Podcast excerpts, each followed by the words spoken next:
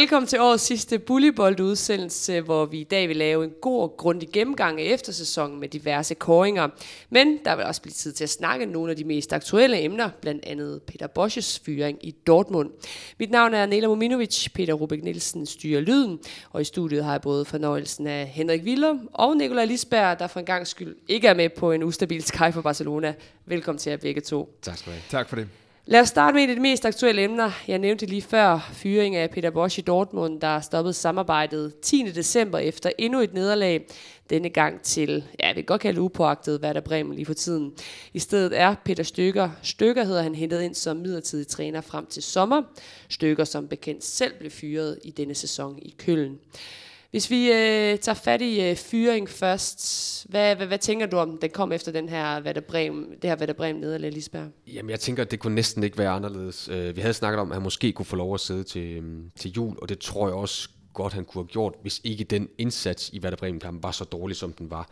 Øh, specielt første halvleg var noget af det dårligste, jeg har set for Dortmund i, i lang, lang, lang tid. Øh, det var, der var slet ikke nogen idé i den måde, man spillede, og man blev ved med at køre den der høje defensive linje, som vi har talt om flere gange i, øh, i podcasten, som overhovedet ikke fungerede, og Werder Bremen var faktisk, som jeg så det, det bedste hold i, øh, i den kamp og i første halvleg. Så jeg tror, det var ikke bare det, man tabte 2-1, men det var lige så meget måden, man tabte på, som gjorde, at, at Vatske og Sorg sagde, at det her, det går simpelthen ikke længere, vi bliver nødt til at handle, og så blev det så til en fyring. Jeg synes også, det var lidt tydeligt på, på spillerne måske. De havde lidt opgivet på det her Bosch-projekt, altså den her kæmpe forsvarslinje, der er nærmest oppe ved midterlinjen. Altså, så det også ud sådan for dig, Henrik? Ja, absolut. Øhm, altså man har brug for indimellem, at der er bare en, der går ind og tager ansvar og løfter hovedet, og jeg plejer at sige sådan Lerby-metoden, ikke? at øh, nu tager vi altså sammen og, og løfter i flok, men der var ligesom ikke nogen, der, der stak næsen frem og, og, og tog ansvar på de andres vegne. De, de gik rundt øh, og, og lignede zombier alle sammen. Altså, der var ligesom ikke, ikke noget nyt. Øh, alle muligheder var opbrugt efter den kamp. Vi har jo snakket om, at han godt kunne have blevet fyret noget før, øh, end, end mod den her, eller efter den her Werder Bremen-kamp. Hvorfor er han ikke blevet fyret før, Nikolaj? Jeg tror, det er fordi, at han har haft spillernes opbakning. Altså, øhm, Götze har talt meget varmt om ham, fordi han ligesom har givet ham den her tillid. Øh, Smelter, anfører, har været ude at sige, jamen, men den her krise, som Dortmund er i, det er vores skyld. Altså, det er vores spillers skyld og vores præstationers skyld. Det er slet ikke noget at forklare træneren. Så han har haft opbakning fra trænerne. Eller spillerne, for spillerne, ja. undskyld. Ja, også for, han har sikkert også haft for trænerne, ja. Øh, og Vatske og Sorg øh, har jo hele tiden øh, omtalt ham som en gentleman, en fodboldfaglig dygtig træner, en rigtig rar person, en de godt kunne lide, og det har fyldt meget for dem, tror jeg, efter den måde, de slukkede med, med, med Tuchel, hvor de jo slet ikke kunne sammen. Så de har jo gerne måske vil se ham lykkes, øh, men til sidst er de også bare må indse, at det kommer ikke til at lykkes der, altså der er ikke noget, øh, der er ikke noget fremgang, og så, og så uanset hvor rar og hvor sød han så ellers er, jamen så, så leverede han ikke resultater, og det er jo i bund og grund det, du skal som træner, så derfor røg han så. Nej, det var virkelig ikke særlig godt til, til sidst, Henrik Willum. Altså, det startede godt, men, men, men så begyndte det lidt at gå ned ad bakke. Hvad var det, efter 5-6 runder? Og, og til sidst her, der har man jo bare nærmest forventet, at Dortmund ville tabe hver eneste kamp, de går ind i. Altså uanset om det var Real Madrid eller Werder Bremen. Hvad er det for et eftermæl, han efterlader sig i Dortmund og, og i Bundesligaen? Altså, det har ikke vundet kamp siden slutningen af september, inden han røg ud, ikke? Så, så de siger jo sig selv, at det, det duer ikke i en klub som Dortmund. Altså, jeg synes, han efterlader sig et, øh, et menneskeligt positivt indtryk, som Nikolaj også var, var inde på. Um, han er en, en sympatisk mand, og, og havde spillernes opbakning, og vel egentlig også pressens. Altså, han, han tog sig god tid til pressen og, og, og, og talte med dem og så videre. Um, men det er jo klart, at når man har de dårlige resultater i, og en sejrsløs periode, der er så lang, så, så er man jo nødt til at, at ryge ud. Øhm, jeg tror, at hans pædagogiske evner, som er det vigtigste i den her sammenhæng, han kan jo ikke lære dem at spille fodbold, det kan de jo godt i forvejen, uh, men han skal jo være, være den her motivator, den her samlingsfigur, og det var han bare ikke. Der var ikke, øh, ikke mere benzin i tanken, hvis man skal udtrykke det på den måde. Altså, øh, den, den var tom allerede efter, efter ganske få kampe.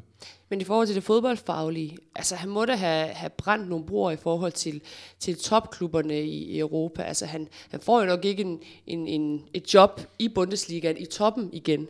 Nej, ja, det gør han heller ikke i en af de andre store ligaer. Han skal vel, som jeg ser det, måske tilbage til, til Hollands fodbold. Øh, bygge et navn op der igen, vise, at han, han kan noget, og så kan det da godt være, at der kommer en Bundesliga-klub og, øh, og ringer igen. Øh, men det bliver ikke Dortmund, det bliver ikke Bayern, det bliver formentlig heller ikke sådan noget Schalke, Leverkusen, Gladbach, men, men niveauet lige under det, det, det, det er det bedste. Altså, han har ikke efterladt sig det bedste indtryk, men, men vi har jo set dårligere trænere øh, Typhon Gorkut komme tilbage ud af, ud af det blå. Altså, så man ved jo aldrig, hvad der kan ske, men, men han, er ikke, han står ikke øverst på listen hos nogle klubber, det kan jeg ikke forestille mig. Ikke lige nu her i hvert fald. En af grundene til, at Dortmund har ventet med at fyre Bosch, du nævnte en af dem, du nævner en anden, men det har jo været, at der ikke har været nogen oplagte kandidater til at, til at tage over. Det har vi også snakket om før i, i, den, her, øh, i den her podcast. Det er første sommer, det nok bliver muligt med nogle kandidater. Lige nu her skal de jo bruge midlertidig løsning, og den midlertidige løsning blev så øh, Peter Stykker. Øh, der har været sådan lidt blandede øh, reaktioner på det her. Altså, jeg ser det egentlig som en meget fin ting. Altså, Stykker er kendt som en rigtig, rigtig god træner, som kan få styr på noget, når det virkelig er galt. Øh, andre, har, andre har snakket om, at jamen, han er lige blevet fyret i Køln. Der har nærmest ikke gået øh, to-tre uger. Det har været katastrofalt for Køln. Altså, de ligger sidst, øh, har fået to-tre point lidt flere end, end her i sidste weekend. Men, men hvad tænker I om den her løsning? Man skal huske på, at han jo faktisk gjort et rigtig fint stykke arbejde i de fire år, han var i Køln indtil starten af den her sæson. Øh, de var i anden Bundesliga, da han kom til, ikke? Og, og han får, får bygget klubben op, og de kvalificerer sig til Europa for første gang i, i 25 år. Og, men jeg synes jo egentlig i forhold til, hvor kaotisk Køln kan være, øhm, hvis vi siger, at vi nulstiller den ved slutningen af sidste sæson, øhm, indtil da, jamen der fik han jo faktisk stabiliseret mange punkter, mange øh, parametre i Køln, som ellers notorisk, vel sammen med Hamburg, vel sagtens er, er den mest kaotiske klub i Bundesligaen overhovedet, eller i tysk fodbold måske i det hele taget. Øhm, der blev han jo netop sådan en, en samlingsfigur, og man hørte jo også i Køln med ham, at han var fagligt dygtig og kompetent og en god motivator og, og så videre. At alting så er gået galt i Køln i den her sæson, når jamen det vidner måske om, at, at klubben har ramt sit, sit max, og så imploderer det hele ligesom på en eller anden måde, øh, og man er nødt til at starte forfra. Men det gør jo ikke ham til en dårligere træner. Så, så jeg tror, at han, øh, han er ikke et top, top navn, som man vil have i Dortmund, hvor man har ambitioner om mesterskaber og Champions League deltagelse osv. hvert år. Øhm, men som den her midlertidige løsning i den her sæson, måske endda også næste, hvis det går godt, jamen øh, der synes jeg, at han er, virker som det helt rigtige navn han var jo faktisk på bloggen i sommer, da man, skulle, man skulle finde en, øh, et nyt navn, men, men det var i hvert fald det, de gav udtryk for på pressemødet, da han blev præsenteret mm. nu her, at øh, de havde ret hurtigt indtryk af, at han var så dybt involveret i køllen, at det var ikke realistisk at, at hente ham. Det Vatske sagde på det her pressemøde, og som jeg egentlig synes, han formulerede ganske fint, selvom det jo selvfølgelig var nok også var noget, han havde forberedt sig godt på, fordi han vidste spørgsmål ville komme, jamen det var netop, i fire år har øh, stykke gjort det rigtig godt. Det er de fire år, vi har set på, øh, og ikke de sidste halvår. Da Liverpool hentede Jürgen Klopp øh, i Dortmund, eller han var så ledig, jamen så kiggede de nok heller ikke på hans sidste sæson, hvor Dortmund slutter syver øh, og ligger sidst inde, øh, inde i foråret. De kigger nok på de seks år inden, og, og det siger måske meget godt om det. Altså den her halv sæson har ikke ødelagt mere, end Dortmund godt ved øh, hvad de får i stykker, øh, og at de får en træner, der kan bygge en defensiv. Det kan lyde lidt dumt, når de nu har lukket, hvad lukker de nu, har de lukket ind 28 mål i, i, 34, øh, i 14 kampe, de han sad der. Men, men de får trods alt en træner, der ved, hvordan man bygger en defensiv op, og det har Dortmund er brug for lige nu og her. Ja, de skulle jo bruge en brændslukker, kan man sige, men de kan ikke, de kan ikke få Nagelsmann, de kan ikke få nogle af de her andre klubber, og øh, undskyld, de her andre træner, som jeg snakker om, men en brændslukker, der har du Peter Stykker, du har nogle andre som Bruno Labbadia. Altså er Peter Stykker så ikke i toppen af det, af det felt? Jo, lige præcis. Altså vi, vi snakker jo to uger tidligere, inden han så kom til Køln, sjov nok. Uh, Armin Fee var lige pludselig på bloggen. Altså ja. det var det niveau, vi snakkede. Altså der var jo stort set Vi har ikke lige en, uh, en Heinkes, vi kunne, uh, der kunne hives ind. Uh, jeg ved godt, Lothar Matthäus foreslog, vi to Hitzfeldt, fordi hvis en gammel Heinke skulle, så kunne en gammel Hitzfeldt også, men, men den, den connection er jeg ikke lige sikker på, at jeg køber. Så det var næsten stykker eller, eller ingenting. Uh, og det siger jo også noget om, han blev ansat en uge efter, han er fyret i Køln. Han er jo på vej til Wien og så ringer de om aftenen der, efter han er blevet øh, fyret øh, boss, og så siger, øh, kan du, kan du ikke lige komme en tur til Dortmund? Der er han lige landet i Wien, og han lige sidder han for middag hos sin mor, siger han, og så tager han tilbage til, øh, til, til Dortmund. Altså, så de har jo heller ikke været ude i forhold til det, vi snakker om tidligere. Altså, de har jo troet på Boss i så lang tid, fordi de har, de har faktisk ikke rigtig kunne finde et afløser, inden han næsten dummede sig i sidste kamp mod, øh, mod Bremen. Men det har jo gået fint for stykker her i de to første kampe. To kampe, øh, to sejre. Hvad er det for, det for det første, hvad har han gjort stykker i de her to opgør? Han har flyttet sin baggade cirka 30-40 meter længere tilbage. var det bare det? Altså, det så er... kunne jeg da også godt træne Dortmund, hvis ja, det var. men der, nogle gange kræver det ikke særlig meget. Altså, man skal huske på, han har jo kun enkelt træning inden den første kamp. Den aller, aller første træning bliver aflyst på grund af på dårlig vejr. Så det siger sig selv, at han kan ikke have gjort særlig meget. De kan sætte fokus på nogle definitive ting. Kampen mod Mainz var langt fra prangende. Øh, men der var lidt mere fight, og de stod lidt længere tilbage. De gav stadigvæk mange chancer væk, men de blev ikke løbet over inde, øh, fordi de stod så højt, øh, eller de netop ikke stod så højt, som, som de tidligere har gjort. Det er jo stort set de samme spillere, han satser på. Der er måske lige kommet en Weigel og Dahoud ind lidt mere fast på, på den defensive midt end, end, øh, end under Bosch. Ja, han er vel også trykket tilbage, Weigel. Ja, lige præcis. Han er rykket tilbage i den position, hvor han var så dygtig under, under Tuchel. Så det er nogle meget, meget små ting. Øh, målene, jamen der har de så scoret øh, fire mål. Det har, de scorede også fint med mål under, under Bosch. Men det er jo klart, at man har kun lukket et mål ind i to kampe. Det var lidt en, en, øh, en kontrast til den måde, man spiller på Det var en ny oplevelse, ikke? Jo, det var det. Altså et clean sheet. Øh, dem har vi ikke set mange af. Så, så det kan lyde så simpelt, og, men, men, men groft sagt har han bare flyttet sin forsvarskæde lidt længere tilbage, og man, stiller, man spiller lidt mere på omstillingsfodbold. Man har langt fra lige så meget øh, boldbesiddelse, som man havde under Bosch. Og så må vi så se, hvad der kan ske i foråret. Altså, det har han jo også været klog nok til at sige, nu, nu kommer jeg ind, nu skal vi lige have nogle point inden vinterpausen, nu skal vi lige have noget godt humør på, og så tager vi og bygger lidt op i, øh, i januar. Men målet må vel være, at man ender i top 4 og kommer i Champions League. Helt sikkert. Altså, de vil ikke sætte en målsætning på, øh, men, men Bundesligaen har været så hammerende ustabil. Altså, de slutter træer. Nu har de ligger træer i, i Bundesligaen. Hvorfor, hvorfor skulle man så ikke gå ind til foråret øh, med den trup og de økonomiske midler, man har? Øh, ikke at gå efter den fjerde, eller i hvert fald øh, minimum fjerde plads. Altså de andre hold, Schalke, Leverkusen, Gladbach, Leipzig, dummer sig jo også hele tiden. Altså, så, så det skal der, selvfølgelig skal de, øh, skal de slutte der. Nu har de så en vigtig kamp øh, onsdag mod, mod Bayern, og det er jo så den, der så kan man sige, jamen vinder de den, jamen så snakker vi faktisk lige pludselig næsten om et, om et godkendt efterår. Øh, taber de, jamen så er det måske lidt forventeligt, kan man sige. Vi skal jo, det er jo til sommer, han øh, har fået kontrakt til, øh, Henrik. Du snakkede lidt om, at øh, der kunne være muligheder, hvis han gør det rigtig godt, at, at han kan få øh, en kontraktforlængelse. Øh, ser I den mulighed begge to?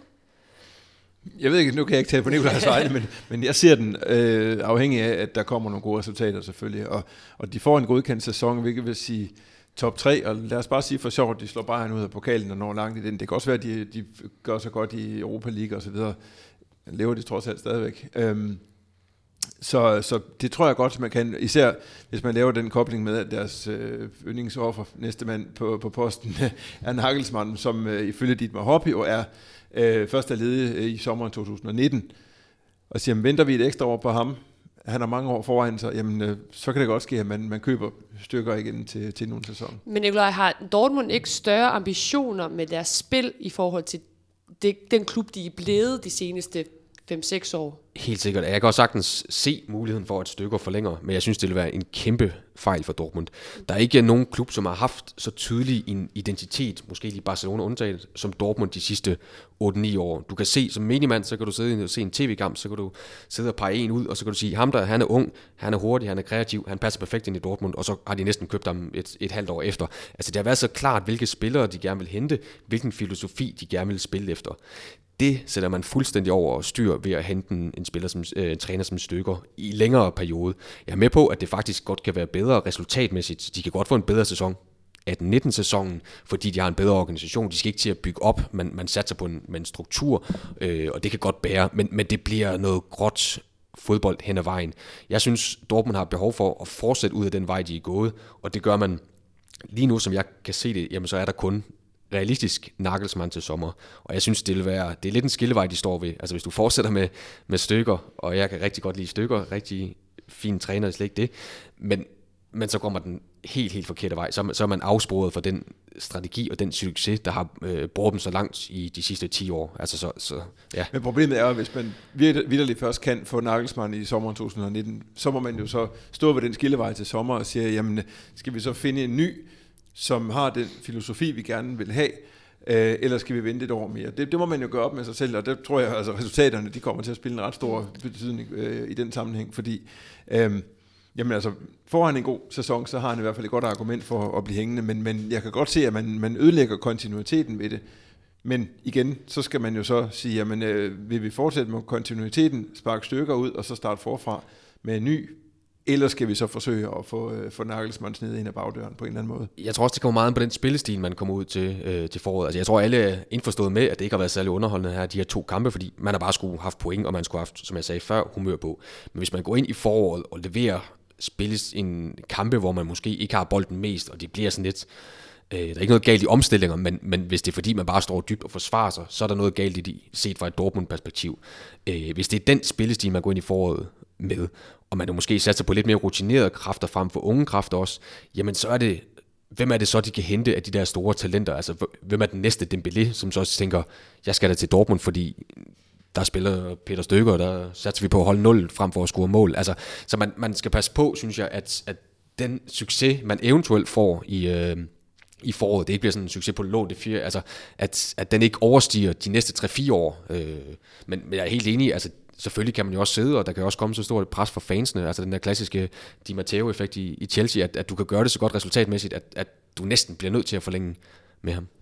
Der er en Nagelsmann, som, øh, som vi har også nævnt mange gange i, i den her podcast. Han, er, han har øh, kontrakt til 2019, altså, men vi har jo også set, altså hvis man har penge nok, så kan man jo også købe øh, træner fri.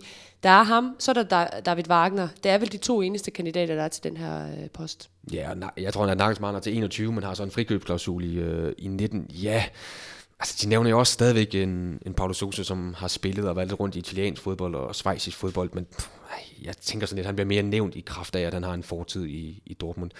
Øhm, jeg, har, jeg har virkelig svært ved at se andre end, end Nagelsmann, og det er jo lidt skræmmende, fordi det ved Hoffenheim selvfølgelig, selvfølgelig også godt. Øhm, så ja, Wagner jo, måske en mulighed på grund af sin... Så er det, ja, Hannes Wolf har jeg nævnt tidligere, som har gjort det godt i Stuttgart, men måske også lige en postgang for tidligere at tage Dortmund. Hvad med sådan en nobody, som de også øh, har gjort før, men som, som, som Schalke også har, har gjort med Tedesco? Jo, men helt sikkert, men nu sad vi i sidste øh, trænerpodcast og prøvede at nævne trænertalenter, øh, og det med sådan lige kunne komme på der, så tænkte jeg også, ah, det er alligevel et stort spring. Øh, og jeg ved godt, Schalke var et stort spring, men Schalke har også været nedadgående i, i på år, har ligesom taget, Di Matteo var det store prestigeprojekt, så kom, han kom efter Jens Keller, men så kom de jo ellers bare med, med Weinziel, og altså, der har man ligesom bygget ned, så at sige, til at man kunne tage sådan en, en nobody. Jeg synes, det ville være et kæmpe, kæmpe sats for Dortmund, hvis de lige finder en i anden tredje Bundesliga, men, men hvem ved? Vi, det bliver i hvert fald spændende at se, og, øh, om det, og det bliver en Nagelsmann, som, som mange snakker om, eller David Wagner, eller en helt tredje. Vi, øh, vi slutter med, med, med Dortmund-emnet øh, her, og fokusere lidt mere på Frankfurt og Leverkusen. Det er faktisk to hold, vi ikke har snakket så meget om i dette efterår de har ikke været spektakulære, men de har været okay stabile. Og især Leverkusen er begyndt at kravle op ad tabellen. Øh, spillede også en øh, noget underholdende kamp her i, i weekenden. Ja, det var spektakulært. Ja, det kan man godt sige. Det, det tager jeg mig igen. Øh, lad, os, lad os tage fat i dem først. Leverkusen, øh, vi kender dem som den her pressingmaskine under Roger Schmidt. Men ham fyrede man altså sidste sæson, og i sommer overtog Heiko Herrlich så permanent. Hvad er det for Leverkusen hold, vi ser i den her sæson? Ja, jeg synes, det er et, øh, et underholdende hold, øh, men som også kunne finde sig selv under Herlig. Jeg tror, de taber tre af de første fem kampe, så er de så ikke tabt siden. Altså, de får jo faktisk en historisk dårlig sæsonstart, øh, og nu de så ligger de til et, et meget, meget tæt topfelt, ligger de rigtig fint til. Øh, de har lidt af de samme ting, som de havde under, under Schmidt. Altså, det er stadigvæk hurtige spillere, det er stadigvæk unge spillere, men der er ikke det der, som du sagde, der gik en det der overfaldsfodbold, altså hvor det bare er ja, ja, ja. Altså, det er sådan mere rytmusvekslen, som de siger, at det, at det sker i perioder, og så er man lidt mere struktureret øh, defensivt, øh, selvom man så lukker fire mål ind i, øh, i weekend, men det kommer nogle gange også lidt efter individuelle fejl. Så jeg synes, det er et, jeg synes, det er et underholdende øh, hold at se, og det er det hold, jeg fra kamp til kamp har sværest ved at greje, hvordan de stiller op, og hvordan de vil spille. Jeg synes, det er det hold, der skifter mest, øh, fordi man måske herligt, tror jeg, er meget... Øh, øh, mandsorienteret i den forstand, at han lægger vægt på de individuelle kvaliteter ved hver enkelte spiller, og lader dem udfolde sig mere, end han sådan, som sådan sætter en klar taktisk linje op. Øh, så jeg synes, jeg synes, de er underholdende at følge fra, fra det synspunkt. Hvad, har du set en udvikling så fra starten af, hvor de var meget ustabile og tabte, og så til nu, hvor de faktisk er kravlet op i top 4? Ja, ja, altså jeg synes stadig, de stiller måske lidt for mange kampe uafgjort øh, senest i weekenden her, men, men det er måske mere i kraft af, at deres spillere er blevet spillere, øh, at de har fået nogen, som leverer kontinuerligt. Der er stadigvæk mange unge spillere, som falder ud, og jeg tror også, det var det i første øh, periode, øh, de første fem kampe for eksempel, hvor, hvor de måske ikke lige ramte, øh, ramte dagen. Øh, så jeg synes, nogle af de unge spillere har lige løftet det niveau, øh, og har gjort Leverkusen bedre som hold. Er det sådan nogle spillere, som har været øh, og ja, så videre? Ja, Bailey især ja. også, synes jeg har været deres, måske deres allerbedste spiller. Øh, Folland begynder også lige pludselig at ligne den Folland, var i næst sidste år i, øh, i Hoffenheim, og begynder måske at ligne en, en tysk backup angriber til, til landshold. Altså, det, de har nået noget, og de har nyt godt af, at der er blevet tid og plads til, øh, de skal spille. Og så er det jo så en Bellarabi for eksempel, som fuldstændig er forsvundet ud. Altså, han var jo det helt store under, under Schmidt, fordi han passede så godt ind i den der aggressive pres og var lynhurtig. Der skal de kunne lidt mere, synes jeg, på, på egen hånd. Og, og det er så, ja, Harvards, Brandt, Bailey.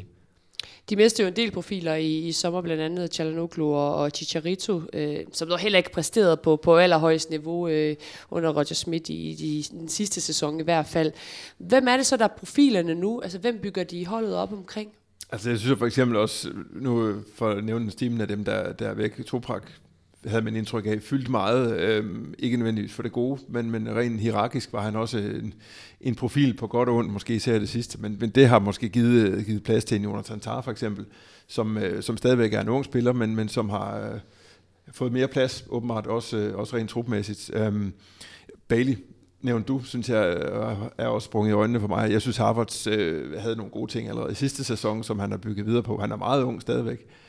Øhm, og så er Forlan begyndt at lave mål, som jeg også var inde på. Ikke? At han har lavet tre mål mere allerede i den her sæson, end han gjorde i hele sidste. Um, og fortsætter han med det, jamen, så er der måske en, en VM-plads til ham også.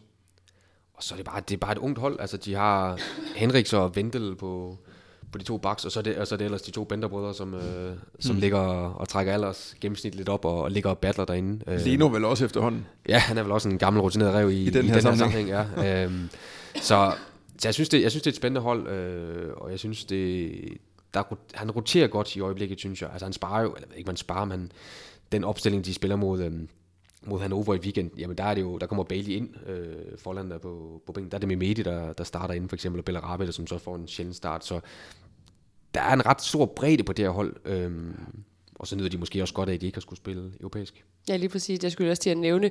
Men kan du fortælle lidt mere om, hvad deres, hvad deres sådan helt store styrke er? Jamen det synes jeg, at de har så meget kreativitet, øh, og de, deres mål kan komme for så mange spillere. Jeg tror, det er det hold, hvor øh, flest spillere har scoret. Øh, og der var på et tidspunkt, at de seneste 11 mål var kommet på 11 forskellige spillere. Øh, og det synes jeg, det vidner, det kan man så sige, at jamen, det er så fordi, de ikke har en, en topscore. Jamen, det har de jo sådan set i Folland. Jeg ved ikke, om han ligger nummer 5 på topscore. Ligesom han, han ligger jo deroppe med en 11 sæsonmål, som er, er mere end godkendt, tror jeg, det er, han ligger på. Øh, men de har så meget fart, øh, de har så meget kreativitet, om det så er Bailey, Harvards eller, øh, eller Brandt, øh, eller Mick Midi eller, eller Bellarabi, der en sjældent gang kommer ind, jamen så, så, kan deres mål komme fra så mange steder på banen, at det kan, det kan startes, et angreb kan startes på så mange bedre, og det synes jeg er en kæmpe kvalitet. Øh, så er det så defensivt, der måske øh, godt kunne trænge lidt til, til en øh, opblomstring. Ja, det er måske nok deres største svaghed, også den her organisation, fordi de skifter så meget ud, der er også mange unge spillere, altså de, de indkasserer også en del mål. Det gør de, og så de to bænder brødre er jo ofte skadet. Altså, det kan godt være, at han bliver kaldt Iron Manny, hvad hedder det, Svend Bender, men det er også et uh, rimelig ironisk øgenavn efterhånden, fordi han er næsten mere skadet, end han, uh, han er spiller. Men hvad kan vi forvente af dem i sæsonen? Oh, jeg, jeg tænkte lidt over det. Um, I og med, at de er så ustabile, så må man sige, at det, det er svært at forvente så meget. Altså, der må være, sådan, der må være to muligheder. Altså, enten så fortsætter det ud af samme spor, som vi har set dem her i efteråret, og så tror jeg faktisk godt, man kan forvente en, en top 3 placering af dem. Øhm, igen, ustabil Bundesliga. Jeg tror måske, hvis vi igen fortsætter ud af det spor, så har de måske lidt mere bredt, end Schalke har. Øhm, men vi har også tit set Leverkusen klaske fuldstændig sammen i anden halvdel af sæsonen. Det kommer vi jo også ind på med Frankfurt senere, men, men Leverkusen har også gjort det. Altså, de, de er jo blevet nummer to fem gange. Ikke? og, og det kan sagtens ske igen, at, at man falder sammen i og med, at, at ja, man har mange spillere, der laver målen osv., men man har jo ikke den her top, top spiller, som, øh, som kan trække de andre op. Så hvis man går ud af det spor, jamen så, så kan de sagtens ende helt ned omkring nummer 10 eller deromkring. Så det, det, jeg synes, det er meget svært at forudse i deres tilfælde.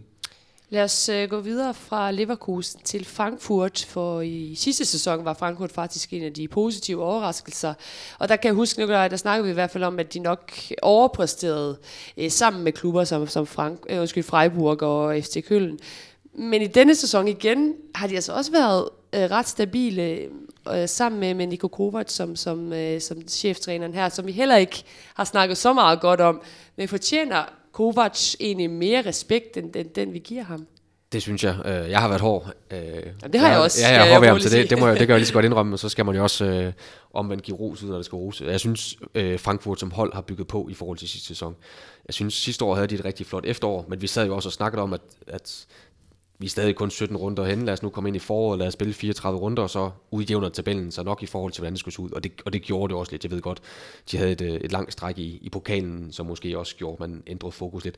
Men den her sæson, synes jeg, man har bygget på. Man er mere seværdig i, i forhold til sidste sæson. Man har fået en Alea op øh, og ligge ved siden af Rebic. Altså, de der dage, hvor man var afhængig af, af Meyer på, på toppen, de er, tror jeg, endegyldigt forbi øh, nu. Øhm, Boateng har gjort det godt øh, som indpisker øh, inde på den midtbane der, og har, har taget den rolle på sig. Øh, Radetski leverer stadigvæk øh, på et rigtig, rigtig fint niveau. Så de har bare et, jeg synes, de har et rigtig godt Bundesliga-hold, øh, og det er faktisk for mig en af de, de positive øh, historier ved den her sæson indtil videre. Ja, Kovac har faktisk tidligere udtalt, at taktik er overvurderet. Altså det kan jeg huske, han nævnte både som, som øh, kroatisk landstræner og som, øh, som Frankfurt-træner. Der mistede jeg i hvert fald lidt, lidt respekten for ham. Men han, han fungerer jo stadigvæk i den her klub på, på, på anden sæson. Ikke? Altså hvad er det så, han er, han er så god til? Altså, lidt øh, taktik må han jo kunne, siden han kan være, være der så længe, og siden de trods alt gør det så godt, som de gør. Øhm, men på den anden side, så er det måske bygget op på et skrøbeligt fundament. Det var det i hvert fald i sidste sæson. Men jeg er enig, Nikolaj, at, øh, de har bygget videre på i den her sæson. Og det er måske mest af alt på, på stabiliteten. Jeg synes, de har et godt forsvar. Øh, David Abraham er, er omdrejningspunktet. Så er der en spiller som Palet, som jeg ikke kendt før, som jeg egentlig synes har gjort det ganske udmærket. Radetski i målet, er, han har altid været stabil. Han har spillet 84 af de sidste 85 øh, Bundesliga-kampe i træk for, for Frankfurt. Det synes jeg er helt fantastisk. Ryger han snart? Radetski? Til videre til større klub? Der bliver jo snakket om, at han ikke vil forlænge. Han vil ikke forlænge jo, altså ja, det har været et, så, et issue i lang tid jo, at han, ja, han ikke vil forlænge, så, så det kunne da godt tyde på det. Øh, men jeg ved ikke lige, om der er nogen i Bundesligaen, som... Nej, så skulle han så videre til Premier League, hvis det var. Ja. Men nu skulle jeg afbryde dig, men du må gerne fortsætte. Altså, hvad er det, de har været så gode? Hvad er det, de har udviklet? Jamen, jeg, jeg hæfter mig især ved, ved forsvaret, at der, der er sjældent, der går ret, rigtig mange mål ind på dem. Det er relativt målfattige kampe, og det kan godt ske, at de ikke selv scorer vildt mange, men, men tit og ofte, så er det altså målscorerne, eller hvad det, modstanderen, der scorer færre, ikke? Øh, og det er jo et ualmindeligt godt fundament, og der synes jeg måske også, at man skal give Kovacs en lille smule kredit for, at altså, jeg tror, at den udtalelse med, med taktik, der er det ikke lidt et røgslør. Altså, det, det er sådan lidt at underspille sin egen rolle, tror jeg. For jeg, jeg er ret sikker på, at hvis man ser Frankfurt spille, og man har set det lige siden han kom til faktisk, så er de faktisk rigtig godt organiseret. Altså, det er ikke specielt kønt at se på eller noget, men igen, de er svære at spille mod, og jeg tror altså, han er, han er ret god rent taktisk. Men det er vel også sådan, som man har så spiller. Altså, han var meget stabil. Det var ikke re- kønt hver eneste gang, det han gjorde på, på den centrale midtbane. Så det passer måske meget godt. Men han må vel også være ret god til mandskabsbehandling, tænker jeg, fordi der er ret mange nationaliteter i den her Frankfurt-trup. Ja, det er, en, det er en spændende trup, når man sådan lige lader blikket glide ned over truppen. Altså, der er, som du siger, mange nationaliteter, og mange egoer har der også været. Øh, så jo, det, han må jo kunne noget, altså der må jo fungere som et, øh, et samlingspunkt, og at, at der er stor respekt omkring ham. Øh, og ja, taktik, jeg synes egentlig, at de er rigtig dygtige til at indstille sig efter modstanderne også. Altså de har jo de har da nok en idé om, hvordan de gerne vil spille fodbold, men jeg synes, de går meget på kompromis, og det er ment som et positivt ting. Altså, de er gode til at, at læse en modstander og udnytte deres svage punkter. Øh, så Ja, bare for øh, at sige det med, øh, eller hvad hedder det, uddybe det med, med egoerne der. Jeg har også lagt mærke til Boateng, øh, som jeg synes ser ud som, han har fundet sin rette hylde, efter han har været noget rundt omkring, og, og han kom til England øh, på et tidspunkt, hvor han stadigvæk var, var umoden og ikke klar til, til det spring, øh, og har været lidt rundt omkring også, og gjorde det jo et fint i en lille klub i Spanien sidste år, men er vendt tilbage til Tyskland, som er hans, hans udgangspunkt, og han er ligesom blevet en eller anden form for, for omdrejningspunkt, synes jeg, øh, på, på Frankfurts midtbane. Så, så jo, og det kan man jo så tilskrive Kovac, hvis vi lige vender tilbage til udgangspunktet med, med ham som, som mandskabsbehandler. Øhm, at det jo kræver også sin mand, det kræver også nogle, nogle talenter, nogle egenskaber, at man kan få det bedste ud af, af en spiller, som har haft et dårligt ry som troublemaker tidligere i karrieren, og faktisk få ham til at, at shine og, og gøre ham til et, et omdrejningspunkt. Det synes jeg, Kovac fortjener stor ros for. Og så en spiller, som vi måske slet ikke har nævnt her, altså en Rebic, synes jeg har været rigtig, rigtig dygtig op. Altså både som, som afslutter og oplægger, men også bare til at tage slagsmålene og flytte sig rundt. Jeg synes, han er enormt øh, spilintelligent. Jeg synes ikke, han, han går måske også lidt under retteren, ligesom Frankfurt i det hele taget har gjort. Øh, men altså, det er jo ikke mere end, end score Naldo ikke i, i overtiden i weekenden der. Jamen, så ligger de jo øh, af point med, med Dortmund på, på tredjepladsen. Altså, det er jo så enormt tæt, at vi overser nogle gange dem, der ligger nummer 8, fordi det er så tæt, men altså, der er jo to point fra andenpladsen til 8. pladsen, tror jeg, der Altså, så Så Frankfurt. En sidste ting med, med Frankfurt, tror jeg også er, øh, uanset hvor, hvor godt man kan lide øh, Alexander Meyer, som er en udmærket fodboldspiller osv., men jeg tror bare, man har forladt sig for meget på ham de seneste par sæsoner. Han var den eneste, der kunne lave mål, og der har han måske i forhold til de andre, Rebitat, et fint eksempel, øh, har måske øh, ligget lidt under for det, og, og stået lidt i skyggen af ham, sådan lidt det svenske landshold Slarsson-agtigt, ikke? At, at jamen, det hele handlede om Alexander Meyer, fordi det var pinedød ham, der skulle lave målene, og han har så slet ikke spillet, og øh, har ikke haft nogen indflydelse overhovedet. Så, så det giver igen plads til, til andre, som man måske har fået en mere balanceret og mere homogen trup. Hvis vi kigger på Leverkusen og Frankfurt i den forstand, de er nu, hvilket af de to hold tror I har størst chance for at ende i top 6? Det synes jeg, Leverkusen har, trods ja. alt. Øh, øh, jeg tror faktisk godt, de begge to kan ændre det, så det er så noget helt andet. Men jeg synes, Leverkusen har offensivt noget mere at byde ind med. Øh, men Leverkusen er også mere et spørgsmålstegn. Jeg er ret sikker på, hvad jeg får for Frankfurt i anden halvdel af sæsonen. Det bliver på cirka samme niveau, hvor Leverkusen enten kan gå op og ned. Altså de, de svæver sådan lige lidt for mig. Sådan, de slår lidt mere ud, end, end, øh, end Frankfurt gør. Men jeg synes, Leverkusen overordnet, jo også bare kigger på spillerne, har mere kvalitet end Frankfurt. Jeg synes, vi skal snakke lidt om niveauet i Bundesligaen det her efterår. Øh, I har begge været lidt inde på det, især der er Nikolaj med, at det har været meget ustabilt. Altså Dortmund, der ligger på, på en tredjeplads, selvom de har tabt rigtig mange kampe her i øh, efteråret. Bayern, de fører øh, ligaen som så vanligt, fristes man til at sige. Overraskelsen er selvfølgelig blandt andet Schalke, Frankfurt. Der har været sådan semi-stabile i efteråret, kan man vist godt sige. Men man er jo ikke sådan rent altså, ekstatisk over spillet og niveauet i toppen. Heller ikke hos Bayern. Er man det? Nej, egentlig ikke. altså, de fører, og så tænker man, at ja, det gør det jo altid alligevel. Ikke? Øh, og vi har været inde på det. Øh, Nikolaj har nævnt en, en ramse af klubber, som dummer sig. Og det er jo det, de gør. De tager point fra hinanden, og de taber til, til bundhold og, og så videre. Øhm, så Bayern har jo kunnet spille øh, på tre fjerdedels kraft, noget af den stil, og så alligevel opbygge et komfortabelt forspring. Det her Bayern-hold er jo, det kommer vi til lidt senere også, men, men det her Bayern-hold er jo ikke det Bayern-hold, vi så i de sidste år under Heinkes, og især under Guardiola, som jeg synes var, var noget af det bedste, hvis ikke det bedste, man overhovedet har set i Bundesliga nogensinde. Altså. Øhm, der er ikke, profilerne er ikke nær så store profiler. Robben og Ribéry er ved at være gamle osv. Lewandowski laver stadigvæk sin mål bevares. Altså, det, det der flot er det 15, han har lavet. Ikke? Øh, og det er da fint, og det, det er da på, på forventeligt Bayern-niveau. Øh, og, og man har da også fået nogle, nogle okay navne ind. Jeg synes måske det mest interessante, det, det har faktisk været Kimmich, som jeg egentlig synes ligner en god aftager for Philip Lahm efterhånden. Øh, men øh, hvad hedder han, Tolisso? Jo, okay, fint nok. Coman, okay. Ikke? Men, øh, men, men stadigvæk, det er jo ikke på det her sublime niveau, vi har set Bayern München. Så, øh, og når de andre så underkøbet ikke formår at, hvad skal man sige, at æde ind af det forspring, bare han plejer at have, ved bare at holde deres eget niveau, nej, de er jo også faldet i niveau, jamen så, så får man en, en liga, som, som er på det aktuelle niveau, som den er nu. Det har været, været lidt kedeligt, har det ikke det? Jo, altså, det er også, altså, vi sidder og kigger, altså, hvis man bare lige hurtigt kigger på tabellen, jamen 11 points forspring, de møder Besiktas i, øh, i en Champions League 8. finale. De er stadigvæk med i pokalen, hvis de vinder på onsdag, jamen, så har det været ideelt. øh, men de har altså haft en trænerfyring, de har tabt to gange i Bundesliga, de har spillet nogle dumme uafgjort, de sluttede kun to år i Champions League. Øh, de sidste kampe øh, har de vel vundet 1-0, øh, tre kampe, fire kampe i træk efterhånden. Og, og, og så bliver det jo også bare lidt fortælling, at, at nu, er det en, nu er det en kvalitet, at de kan vinde de der arbejdsejer under Heinkes, men gjorde de det under Ancelotti, jamen så var det kedeligt. Altså, så det, det afhænger lidt af øjnene, der ser. Men, men det er rigtigt, som du siger, og synes jeg, Willum, at altså, Bayerns solide forspring er et udtryk for, at resten af feltet har været dårligere, øh, hvor de sidste par år, der har Bayern ført suveræn, fordi Bayern har været suveræne. Det synes jeg ikke, de har været i år, spillemæssigt i hvert fald. Men hvad er det, der har gjort med, med de andre hold, at de er blevet så dårlige? Er det trænerfyring, er dårlige valg af trænere og spillere, der har forladt dem? Er det sådan en kombination af det hele?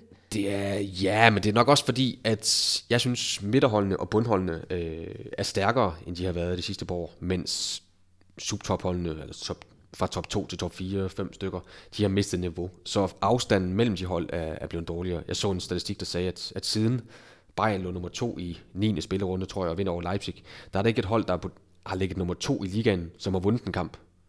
Altså det har så været Dortmund, det har været Leipzig, og det har været Schalke lidt på skift. Men de har alle sammen tabt.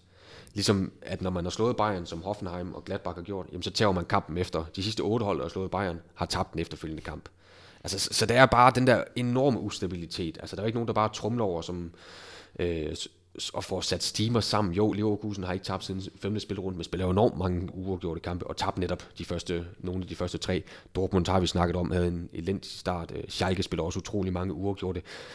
Så, så den der ustabilitet der, øh, synes jeg er et udtryk for, at niveauet i ligaen er det dårligste. Øh, det her efterår har været det dårligste, synes jeg, i de sidste kan ikke lige huske dem alle på stående fod, men, men, men cirka de sidste 10 år. Jeg synes virkelig, niveauet har været lavt, og som sådan også for Bayerns side, i hvert fald i forhold til Bayerns standard, men, men det ved du selvfølgelig også som Bayern-fan. Altså, man har vel ikke siddet med den der begejstring, tænker jeg, som, Nej, altså jeg vil sige, når, især da Pep Guardiola var der, så, så øh, skrev man hver gang i kalenderen, hvornår Bayern skulle spille, og så fandt man en eller anden stream, hvis man ikke kunne se det på, øh, på, på tv'et. Altså fordi det var så fantastisk og innovativt, den måde, man, man, øh, man spillede på.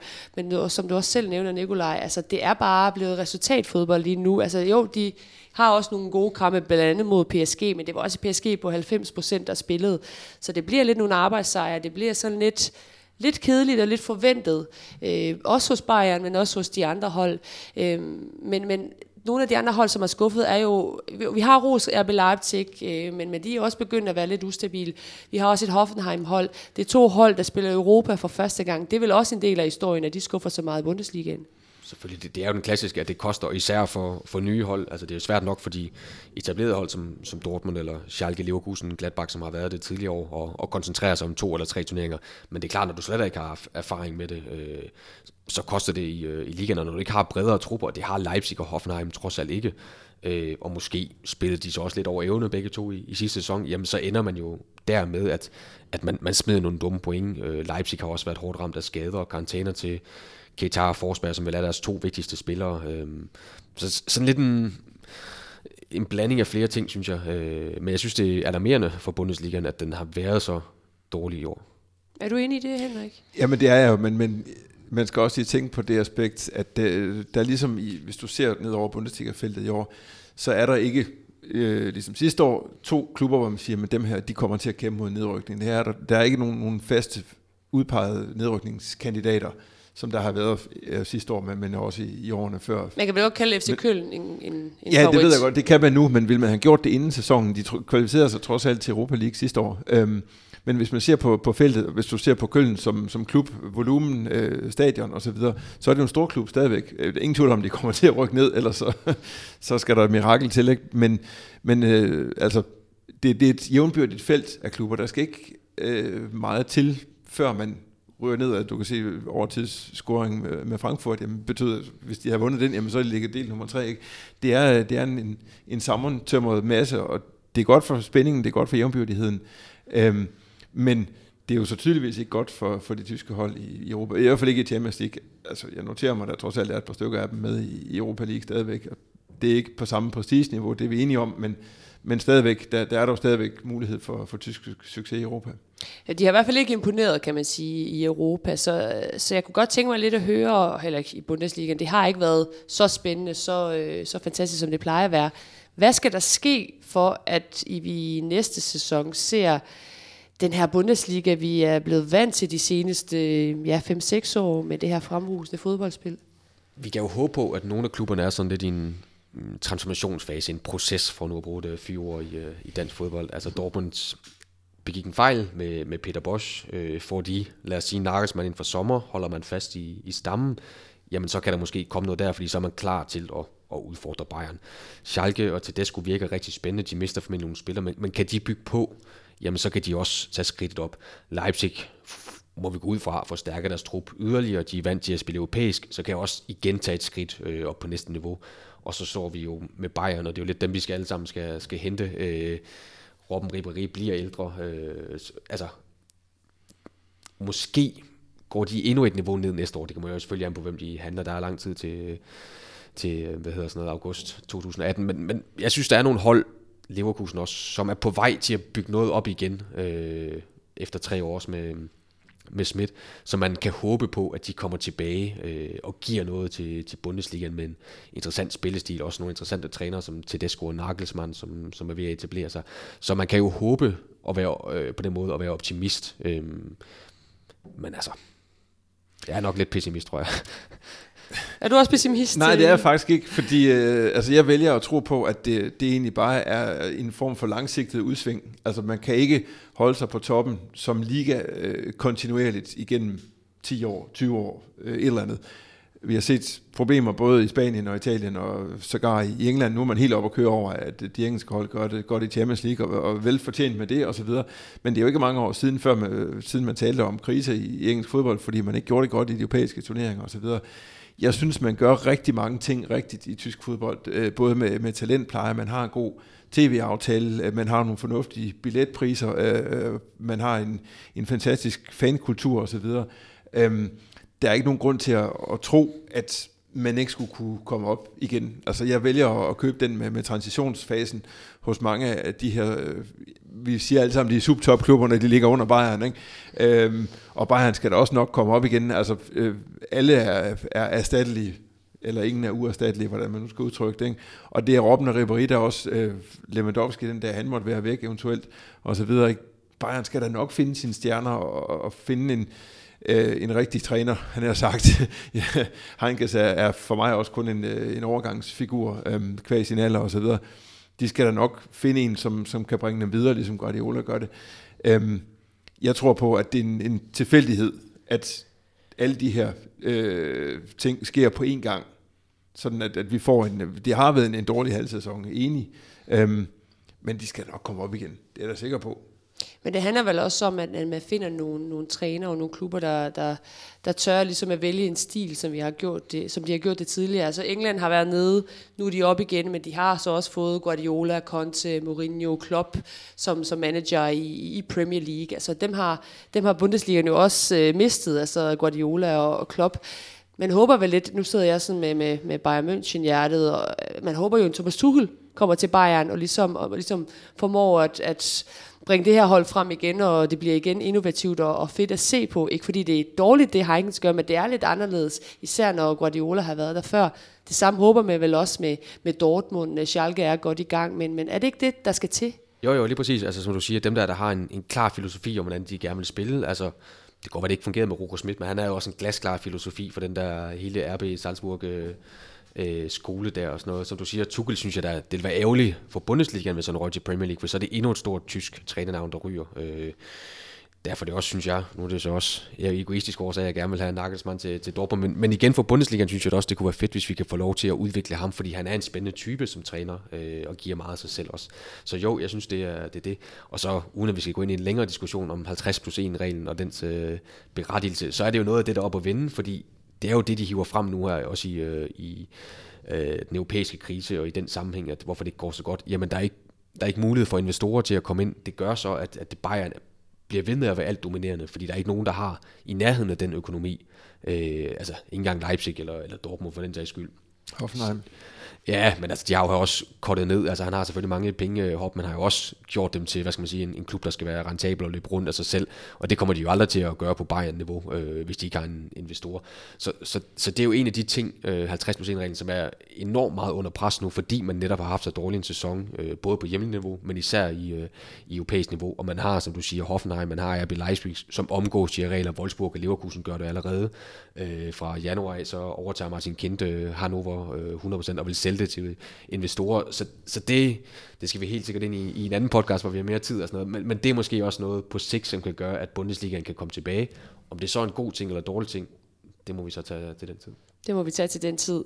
Lige nu skal vi i hvert fald lige øh, have kigget på nogle koringer, fordi selvom det har været lidt en øh, ustabil efterårssæson, der ikke har været helt seværdig, så synes jeg i hvert fald, at vi skal have givet nogle koringer til, til nogle ja, spillere, trænere, og øh, der bliver også lige tid til en, en skuffelse. Skal vi ikke tage den først nu, hvor vi er i, i, i det her mode her? Dårlig stemning. lige præcis. Øh, efterårets skuffelse, øh, jeg tænker på, på hold, altså ikke spillere, men øh, som hold, altså udover FC Køln, som har været, over, det er ikke? lidt svært at komme Nu vandt de godt nok i weekenden og har hele 6 point efter 17 kampe. Det er helt fantastisk. Hvem, øh, hvem har så ellers uh, skuffet jer? Jeg er ked af at skyde efter Dortmund, ikke? men det, det, det er jo oplagt. det er et let mål, vil jeg sige, at skyde. Ja, ja ikke også? men altså, det er jo klart, øh, et hold, som, som har den filosofi, de har, der er en trænerføring involveret osv., og, så videre, og man, man har den her filosofi om at, at købe de her unge talenter, som, som spiller på en, en helt bestemt måde, som jo slet ikke har, har slået til. At man så ligger nummer tre alligevel, jamen det har vi jo været inde på årsagerne til.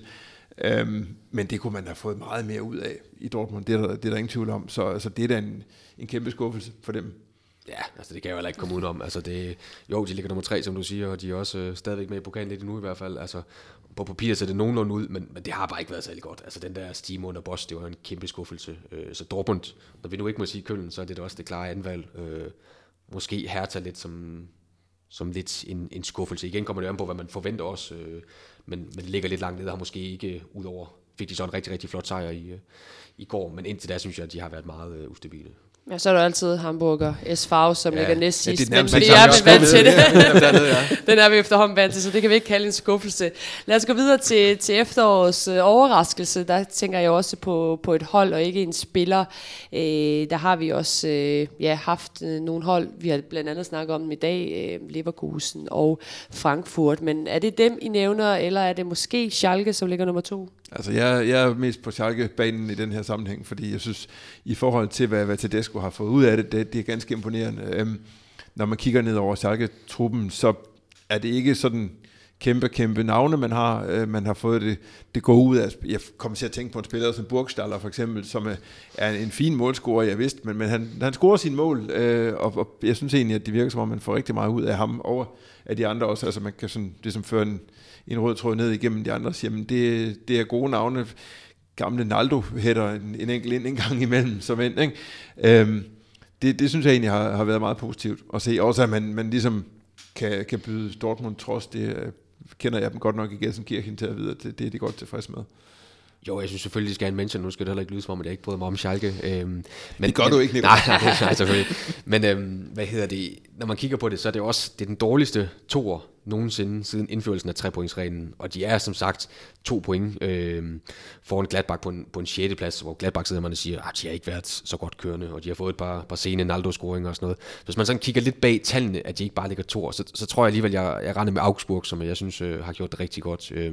De er sådan lidt de grå mus i Bundesliga. Ja, men lige præcis. Det er jo lidt ligesom Sønderjyske, der, der blomstrer op hele tiden, øh, fordi der var også kæmpe udskiftning øh, på vigtige positioner øh, og fyrede træner i, ja, Weinzel røg jo året for inden, og, og Schuster røg så også. Altså, der har været så meget uro, men det kører bare videre, og det kører videre endnu bedre, end det, det næsten nogensinde har gjort. Jeg synes, jeg synes, det er ret imponerende, hvad de gør. Så det, det må ja, Schalke eller, eller Augsburg, med de to.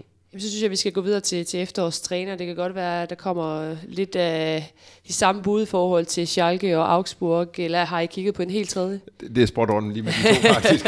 altså, jeg synes, det er Baum der i, i Augsburg, han får meget ud af lidt igen. Øhm, og jamen, det virker ikke rigtigt som om, at der er noget, der kan slå dem ud af kurs i, vir- i virkeligheden. Øhm, men man skiftede bare ud, så man siger, men det, det var det, han kunne, og så, uha, hvad får vi for tomrum bagefter? Men, men de er jo egentlig bare fortsat ud af samme spor efter hans afgang også. Øhm, ja, til det skulle det siger næsten sig selv, jeg var inde på det før, ikke, med at, at han får, for meget ud af en relativt begrænset trup, øh, og har ført holdet op til andenpladsen stykker ubesejret i Dortmund, så han... Nej, nu, nu, nu sagde jeg Augsburg før, så, så må jeg jo hellere gå med Tedesco som, som træner. Hvad med Jupankins, der bare har Jeg tænkte også på det, altså, fordi han kom jo også ind på et kritisk tidspunkt, og et, øh, hvad skal man sige, et svært tidspunkt, tænker jeg, at komme ind på. Altså, der var så meget uro øh, under Ancelotti, og fik jo også bedre, ja, både bedre resultater, men også bedre spil ind. Øh, så han er da også, han er også et bud, men det er nok igen, fordi vi har så store forventninger til Bayern. De skal ikke bare vinde, de skal også øh, ja, sådan, altså, de skal virkelig dominere, de skal virkelig spille noget innovativt fodbold, og det har de måske ikke. Der kan vi bedre acceptere, at, at Schalke eller, eller Augsburg trods alt bare vinder. Inden vi får lov til at snakke om øh, nogle af efterårets mindeværdige episoder, så skal vi måske til en af de sværeste koringer, på grund af, at det har været så dårligt efterår. Efterårets spiller. Det er ikke fordi, de, de hænger på træerne, de her gode øh, præstationer i efteråret, men I skulle have fundet en til i dag, så øh, Henrik Willum, øh, lad os starte Må vi kun sige en? altså, hvis du læser på kigger, så er det Leon Bailey, som har, har den bedste øh, karakter. Øh, men, men der er jo ikke rigtig nogen, altså vi snakkede om, øh, Lewandowski laver sin mål, jeg vidste, er topscorer. Øh, Ja, altså, jeg kan godt lide Kimmich igen, men, men det er sådan lidt hist og lidt pist, og ah, Øh, så jamen, øh, kigger plejer at være troværdig, så jeg siger Bailey. Hvad er det, han har været så god til altså, i efteråret? Jamen, øh, han har scoret et par mål, ikke? Og, og han, han virker som om, han har råd direkte ind på holdet og har forstået øh, filosofien og har været med til at hæve niveauet hos de andre også. Um, og, og ja, har vendt sig til, til livet i Tyskland og til, til Bundesligaen med, med rekordfart. Jamen, så siger jeg Kimmich, øh, for jeg synes også, det var svært. Øh, der har ikke været de der oplagte kandidater, men jeg synes, Kimmich har, øh, har spillet hver eneste gang, stort set. Han, øh, han har scoret et enkelt mål, lagt op til 6, øh, 46, 46 chanceskabende øh, afleveringer.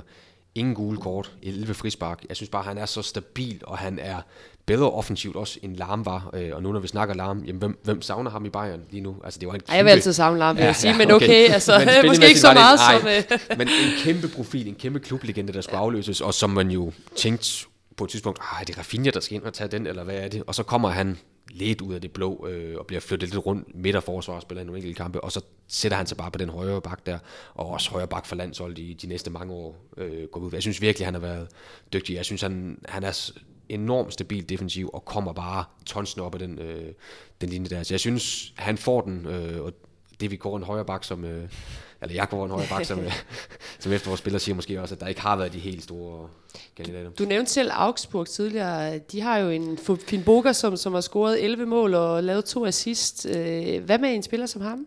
Jo, men, men seks af målene er kommet i to kampe, og det er så selvfølgelig også fint at kunne lave hat men, men det, det kom meget i stime, og det startede rigtig godt, hvor han lavede en 4-5 mål, og så skulle, har han sluttet rigtig godt af, men der har også været lange kampe uden mål, men, men det er selvfølgelig flot. Øh, men så synes jeg mere, hvad han, Philip Max, øh, som også har lavet masser af oplæg, øh, og som kan lidt af det samme måske, som, som Kimmich kan bare på et lidt nævere niveau, men selvfølgelig også for lidt dårligt hold. Ja, som bliver snakket som den måske kommende vensterbak på det tyske landshold. Ja, øh, så synes jeg, jeg har skrevet ham, noteret ham ned som, som spiller, men jeg synes ikke, Finn Bogerson, eller Finn Torgerson, som de, de kalder ham dernede nu, øh, trods alt har været god nok til, at han kan komme ind her. Vi kan på kvindesiden i hvert fald sige, at uh, Pernille Harder måske uh, går med efterårets spiller uh, i Bundesliga. Hun scorede blandt andet fire mål i weekenden her i 6. sejr mod FC Køln. Så der har i hvert fald været dansk islet i forhold til... Det er kun herholdet, der har problemer i Køln. Så ja, det må, er med, at han lige skal en tur forbi. ja, det kan være. Vi, øh, vi slutter med, øh, med efterårets mindeværdige episoder, og jeg har bedt jer om at vælge en episode hver, som I øh, får lov til at snakke lidt, lidt mere om. Henrik Willum, skal vi starte med dig? Jeg kan ikke lade være med at sige Revia Derbyet, altså. Ja. Det, det, det er simpelthen, øh, den fodboldkamp havde jo alt, vi snakkede om det sidste gang også. Øh, det er den ultimative fodboldkamp. Øh, der er øh, store føringer, der bliver indhentet, der bliver øh, udvisninger, og altså det hele går simpelthen op i en højere enhed. Det, det er det, fodbold handler om. Der er rivalisering, der er lokalt arbejde involveret i det ovenikøbet. Øhm, et Dortmund-hold uden selvtillid, som fører 4-0 efter 25 minutter, og, og alligevel ender med at tage point i, i tillægstiden osv. Øhm, jamen man kan ikke tage et element og sige, at det, det manglede den her kamp. Så, så det, det, det står for mig som en helt stor oplevelse. Altså. Ja, det er lidt paradoxalt. I en meget skuffende efter sæson, så får vi måske et af de bedste Riviera Derbys øh, ja, i mands minde. Ja, nærmest. det er lidt, lidt et paradoks. Øh, men altså, nu har vi været, været hurtige til at, at, at nedgøre øh, spillet og så videre ligaen i, her i efteråret. Altså, der bliver trods alt stadigvæk scoret mange mål. Vi har haft to 4-4 kampe. Målgennemsnittet siger 2,77 per kamp. Det er så nogenlunde, som det plejer at være. En lille smule lavere godt nok, men, men cirka som det plejer. Øhm, så, så målt på, på det parameter, så er det måske ikke så stemt den dag, men, men det er klart, sådan en kamp som den der, den, den skiller sig derud, selvfølgelig.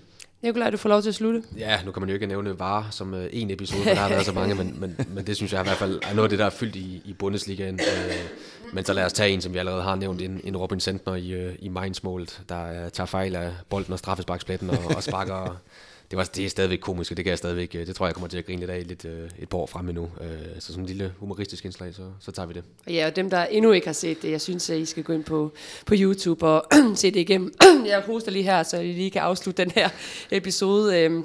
Helt korrekt. Vi skal også lige huske at sige tillykke til Bayern München med endnu et Herbstmeisterschaft. De er efterhånden øh, vant til det. Du kan godt sige Meisterschaft, tror jeg også. Tror du også det? Ja, ja, tror jeg, også jeg, tror også, øh, jeg tror heller ikke, det går øh, helt galt. Øh, jeg vil sige tak til, til jer, Nikolaj Lisberg og Henrik Willum. Øh, det var rigtig hyggeligt, at der var besøg. Ja, selv tak. Tak Lisberg, øh, men øh, vi høres nok ved på, på Skype øh, i det nye år. Og øh, tak til alle jer lyttere i det her år. Vi, øh, jeg håber i hvert fald, at vi lyttes ved til næste år. Tak for det.